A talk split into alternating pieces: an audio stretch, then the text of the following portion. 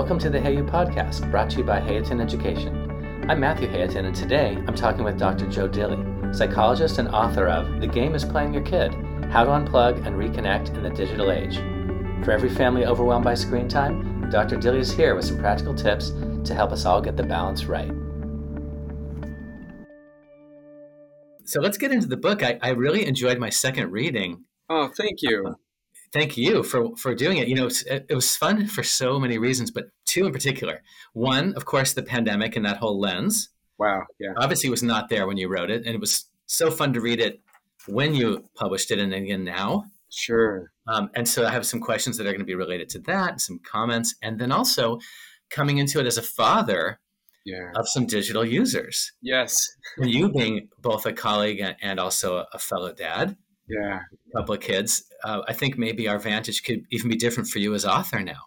Oh, very much so. Yes. Well, when I wrote it, my daughter was just four and my son wasn't even born yet. A lot of the, the constructs, they hold up, but man, implementing them day after day. And then with the pandemic, it was like minute after minute. Right. This is a challenge for us societally and, and really globally.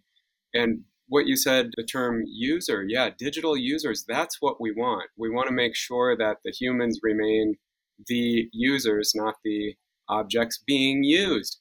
And I don't know if it's ever been so important in our history relatively mm-hmm. short history as far as tech goes that we get on top of this. Yeah, it's it's it's definitely very much in focus and I thought about even the title, you know, the game is playing your kid and I thought how true and also how it's playing all of us in, in terms of the family system model.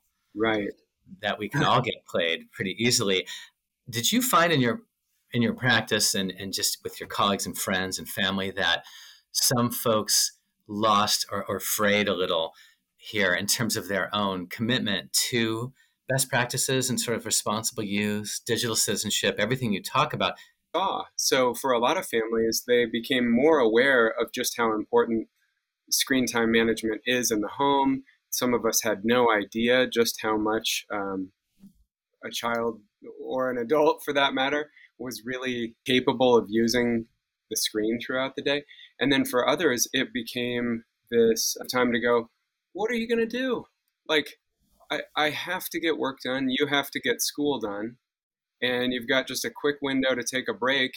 And I'm not going to be able to patrol whether on that break you used the screen or went and stretched and walked the dog. So for many families, it was just a necessity or a necessary evil, I guess, that some of the typical limits had to take a back seat to just day to day survival. What was Mike Tyson's quote? You can have any plan you want, and that'll hold up until you get hit in the face. yeah, and that was definitely for some a knockout punch, right? COVID and others, one hit after another. I, yeah, absolutely. Yeah, I think hopefully a lot of parents gave themselves a little permission to be more patient with the process and because so much conflict could come from screens that became so much more necessary for all users um, I imagine the fishbowl got a little smaller. You use that metaphor a lot, and that the water maybe got a little gunkier.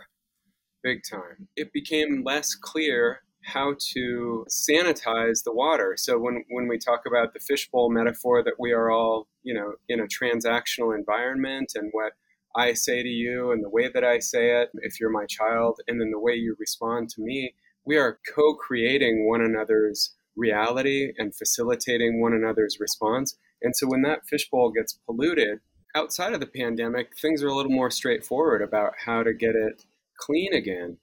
Mm-hmm. But amidst the pandemic, it was one fishbowl inside another, if you will, that was just cloudy, murky. And I say was, although we're still really in it. It's just that we're getting getting a little more adept at managing it, and things are also starting to return to normal to an extent.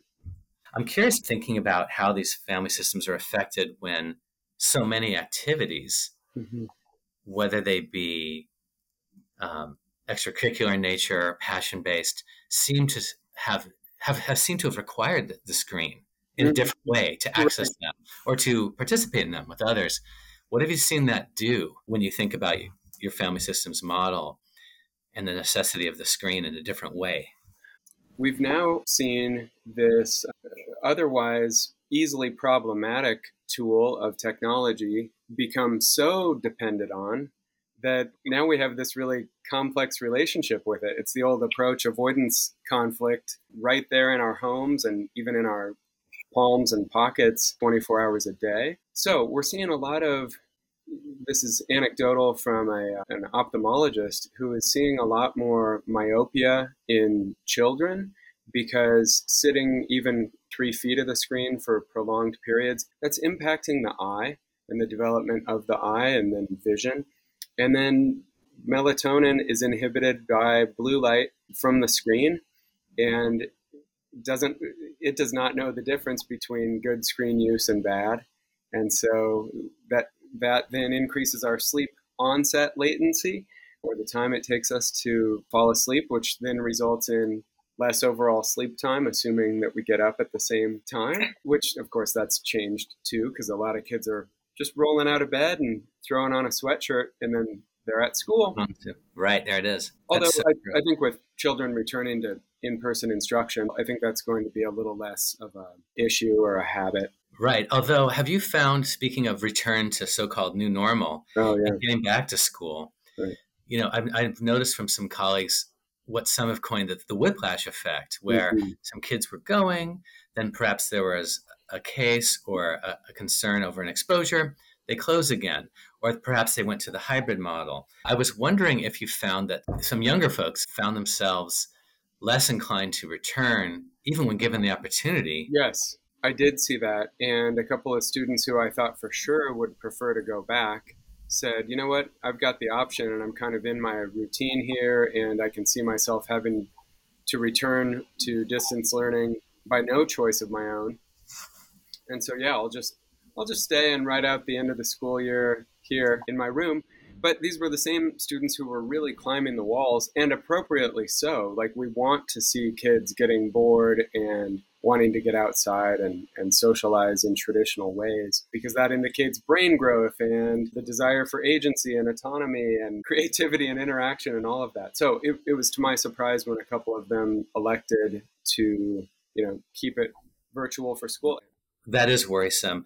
Did you find that there were any with a particular neurocognitive or a specific profile, I guess I'm asking, um, for whom Zoom felt easier Perhaps it's because they're on the spectrum or perhaps um, have difficulty with social relationships? Yes, a couple. And as you mentioned, there are some factors that create that reality limited social skills and then also depression and an enjoyment of watching YouTube after YouTube and playing game after game. Yeah, it's disconcerting to see when some students are too comfortable in the nest.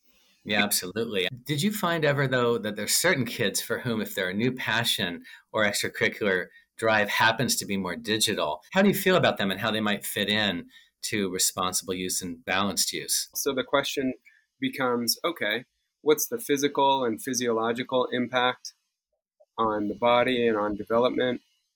What's the emotional and psychological impact when it comes to things like creativity? And then that way the parent can help assess oh, well, you know what? My kid is coding. He's making his own games. When I tell him it's time to come for dinner, he does. We checked with his pediatrician or optometrist. They said the eyes and the vision are looking good. I mean, that's a much different profile from even pre pandemic kids who were literally soiling themselves so that they wouldn't have to get up from a game. Absolutely. I think it's good to highlight that continuum. Right. There's gray in between and that you have some some metrics such as does your child come down to dinner? Do you have to text them for that to happen? right, right. That would probably not the best indicator.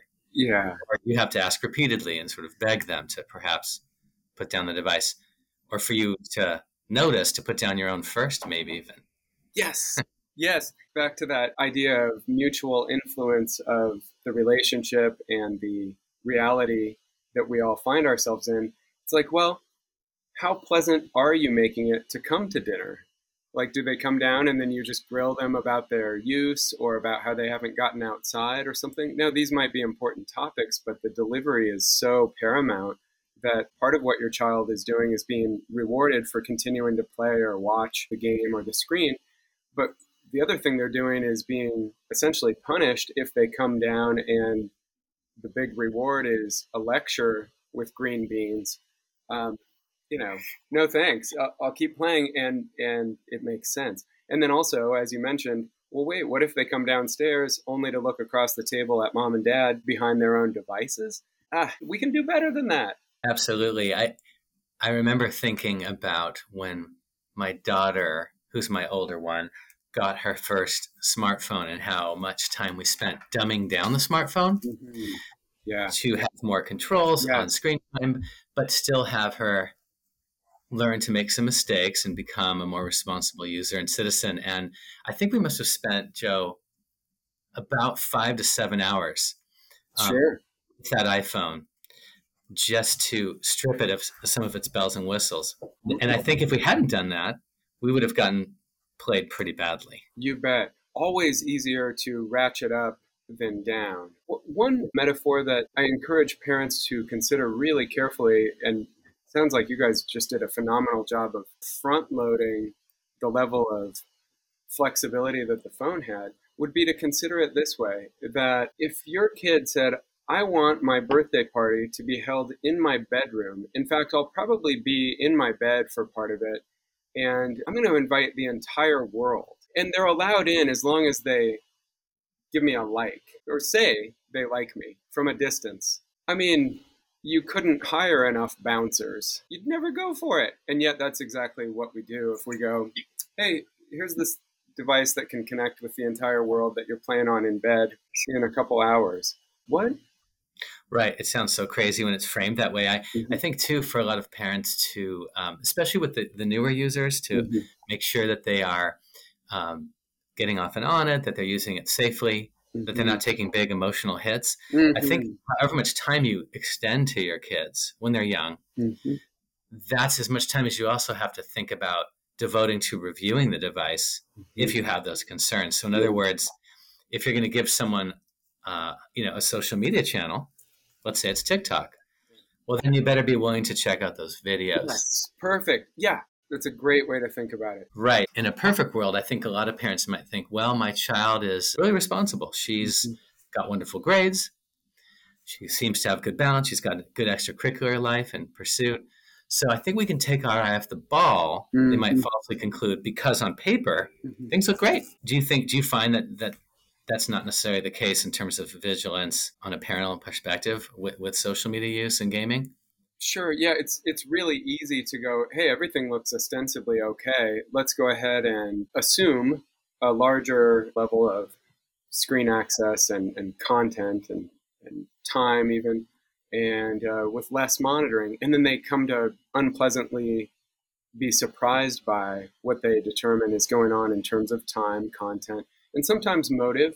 Um, we want to look at, you know, is even the good student gaming or using social media as an escape from reality or just as a break? Because it's that escape from reality that can be more predictive of depression, whereas it's a break that would be kind of like what ideally we're doing as adults too. Right. Absolutely, Joe. I, I was thinking too of some of the um, the push and pull between parent and child around usage and access and what can happen, good and bad. And, and so, in particular, I'm thinking about the forbidden fruit metaphor of what mm-hmm. happens when it's delayed, controlled, limited. Yeah. Do you find some kids chafe with this and it doesn't work as well for, or do you find that it works pretty much universally? Okay, so um, I chuckle because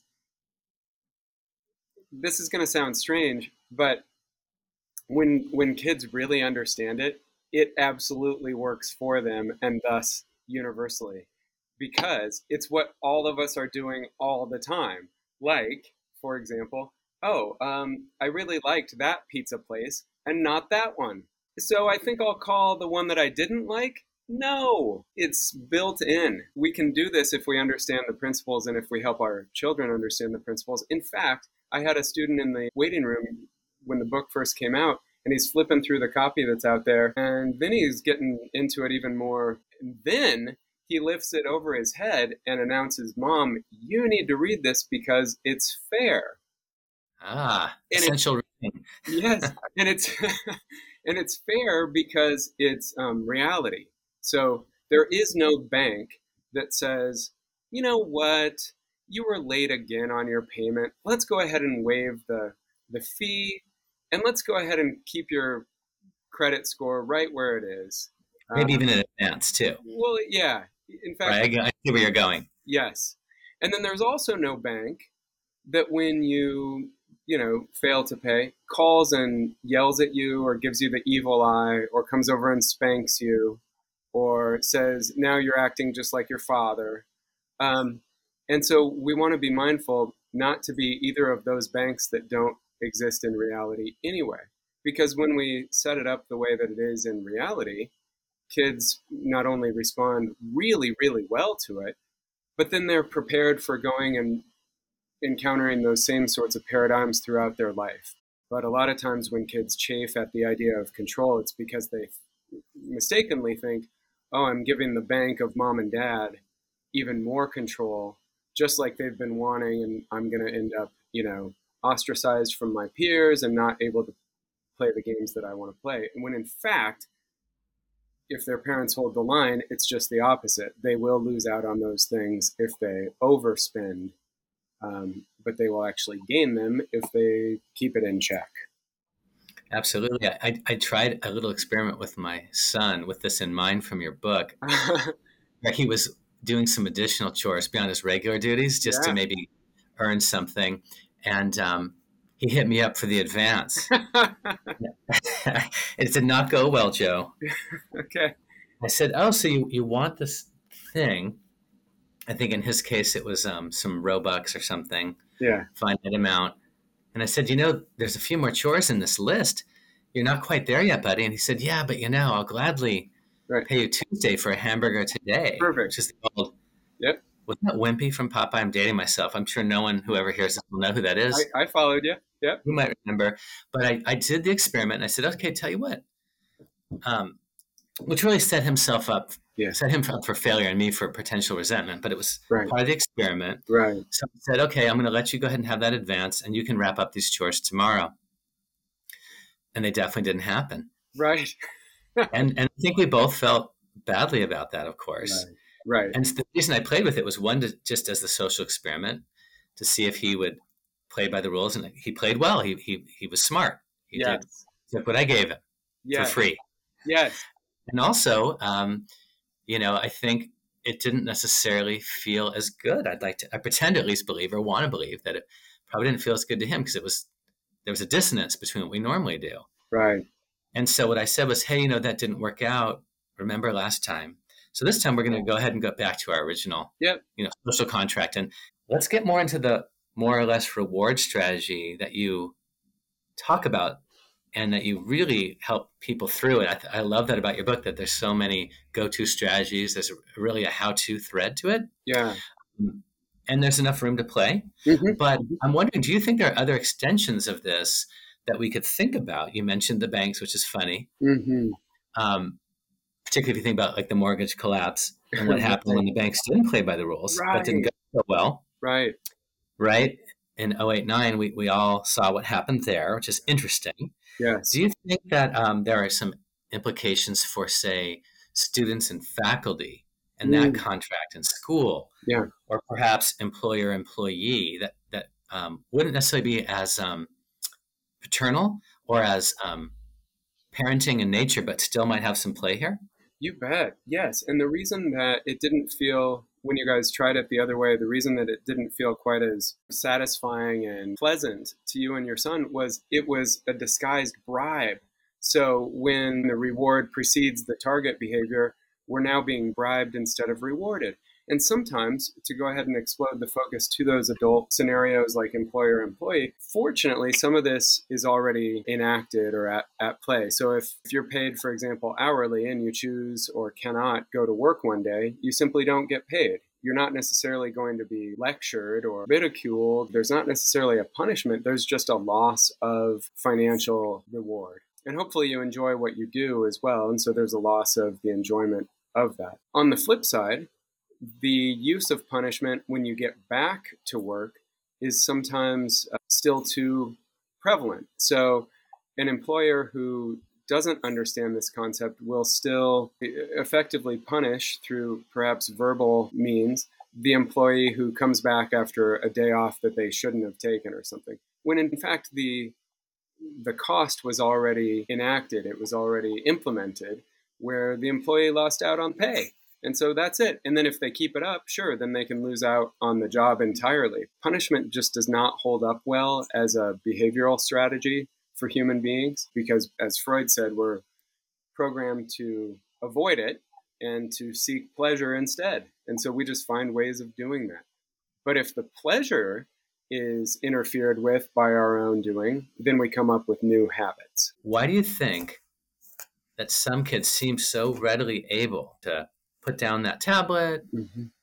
charge the phone in its dock, whatever it is, and others, it, you have to almost rip it from their gnarled fingers, regardless of how much time they spend on it? Right, right. This approach would suggest that the former child that you described has either predispositionally or through the plasticity of, of learning in the brain has a different neural network that's firing than the child who is clutching primitively onto that that piece of prey that it secured from outside the cave so the cave parent can't get that prey out of its gnarled fingers. What we're trying to do is elevate from that primitive brain development paradigm and go higher ordered with it and be able to abstract and go, I can do this. I have the might. I could take this tablet into my room and stay up all night right now. Of course, my parents have the charger, and in the morning, this will not work anymore.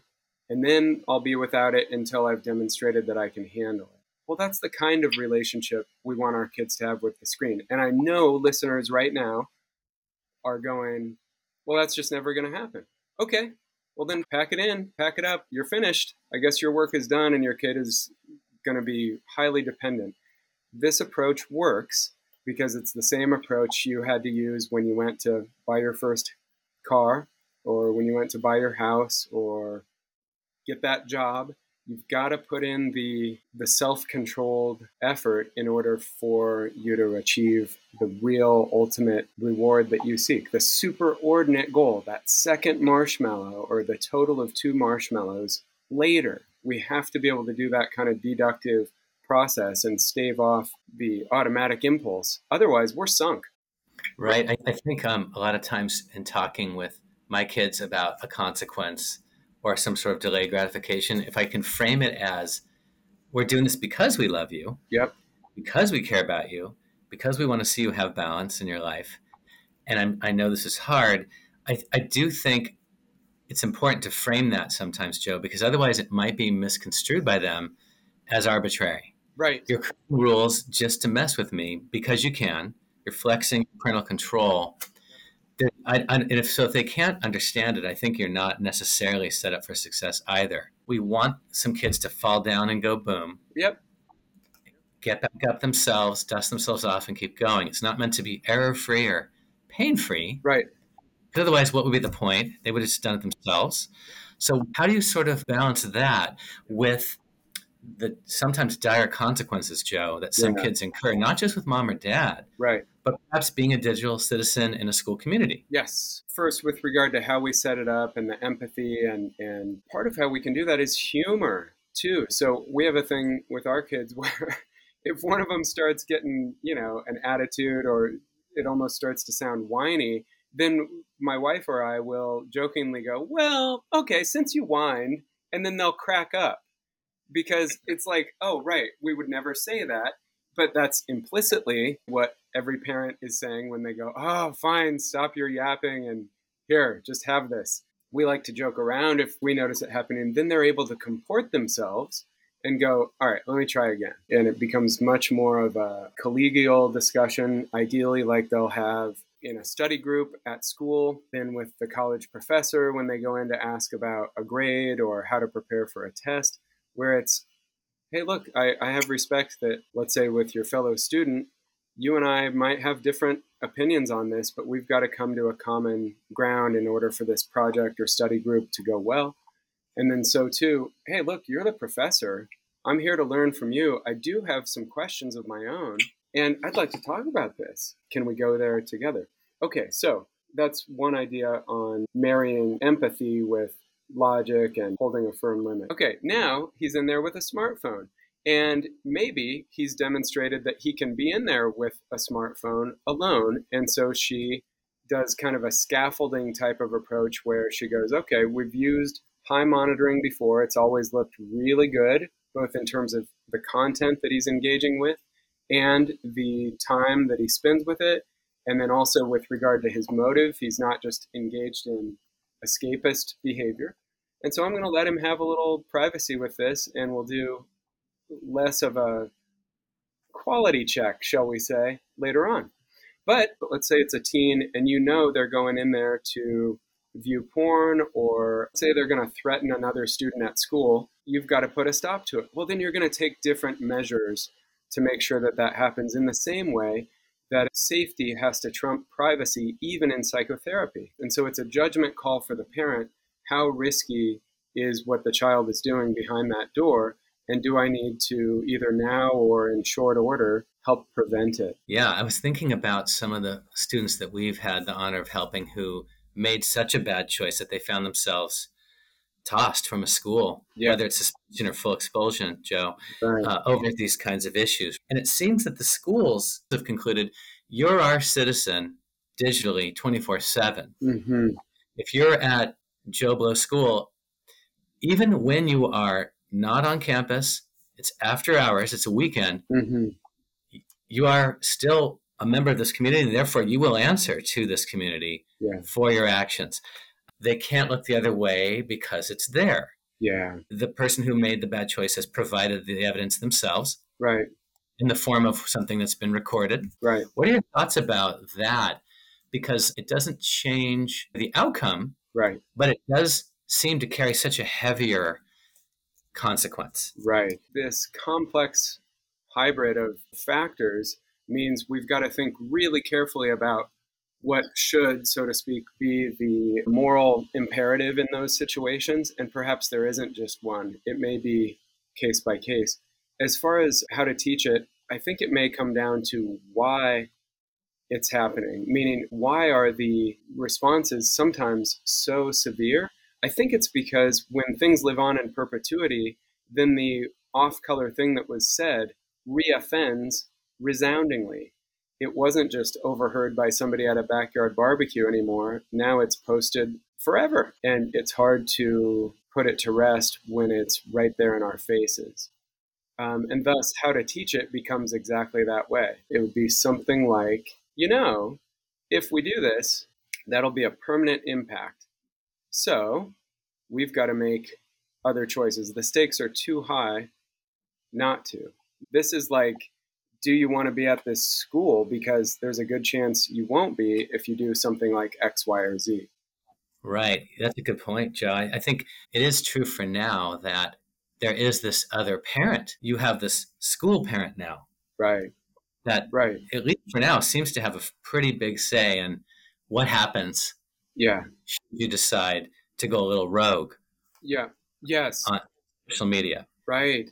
Right. We have to give kids an alternative, an outlet, a different way of self expression. Because if my big alternative to posting this is that I just have to sit there and take whatever I'm upset about or withdraw because you're not going to understand me anyway, well, then it's going to be sublimated out into something else. It, that's got to go somewhere or it's gonna it's gonna sit on the kid, and that's where we see you know depression, anger turned in turned inward to once again paraphrase Freud, and so we've got to help them know now. You don't want to say that because that could very well get you kicked out of this school, but you've got a point. So and so did this to you. You feel wronged about that. Now, what are our viable options in order to tackle this matter? really, again, becoming an advocate with the child and making sure that they know that they're heard and taken seriously and that their feelings are legitimate. I like that a lot. Uh, I was thinking just something to, to wrap up with. Mm-hmm. Um, You know, we, we talked about how I read this book twice in two different worlds, mm-hmm. both as a parent and in pandemic. Mm-hmm. And I was thinking of you as author, Joe, and if you were to create a new edition, yeah, 2021, or, or that sort of extra chapter, yeah, in light of so much, what, what do you think you'd be addressing? Yeah, wonderful. So I actually have some notes about a follow up edition in the age of pandemic. And ironically, I would double down because, because um, like we were talking about earlier, we have no other choice. We can't just go, well, the zoo's closed, kid. Here's a fake zoo that you can develop a character for and play around with for six hours, just like we would have spent six hours walking around the zoo. No, we're going to have to get creative, aren't we? So let's go out to the trampoline. Play on your pretend zoo for a while. Make sure you're getting some vitamin D outside while you do it. Or maybe we'll go visit a relative and you can do it while we're on our way in the car. But then also on the way home, we're going to turn it off and we're going to talk and we're going to listen to music together and we're going to see what there is to see together. David Spade is one of my favorite comedians, and he makes this ironic joke that wait a minute, no texting and driving? What am I supposed to do? Just go around and look at stuff? Keep my eyes on the road? Well, exactly. Yes, we need kids to have alternatives because even when school is back in full bloom all the time, there's still weekends. And there'll still be rainy weekends. Or back in the Midwest where I'm from, there'll still be really snowy weekends or, or snow days and, and so forth. Do you want them on the screen all day? Of course not. So we need to have alternatives, and the pandemic has forced our hand in coming up with some of those alternatives. Absolutely. Thank you for all you do and for what you do for our community and, and for this time. I really enjoyed chatting. You too, Matthew. Thank you so much.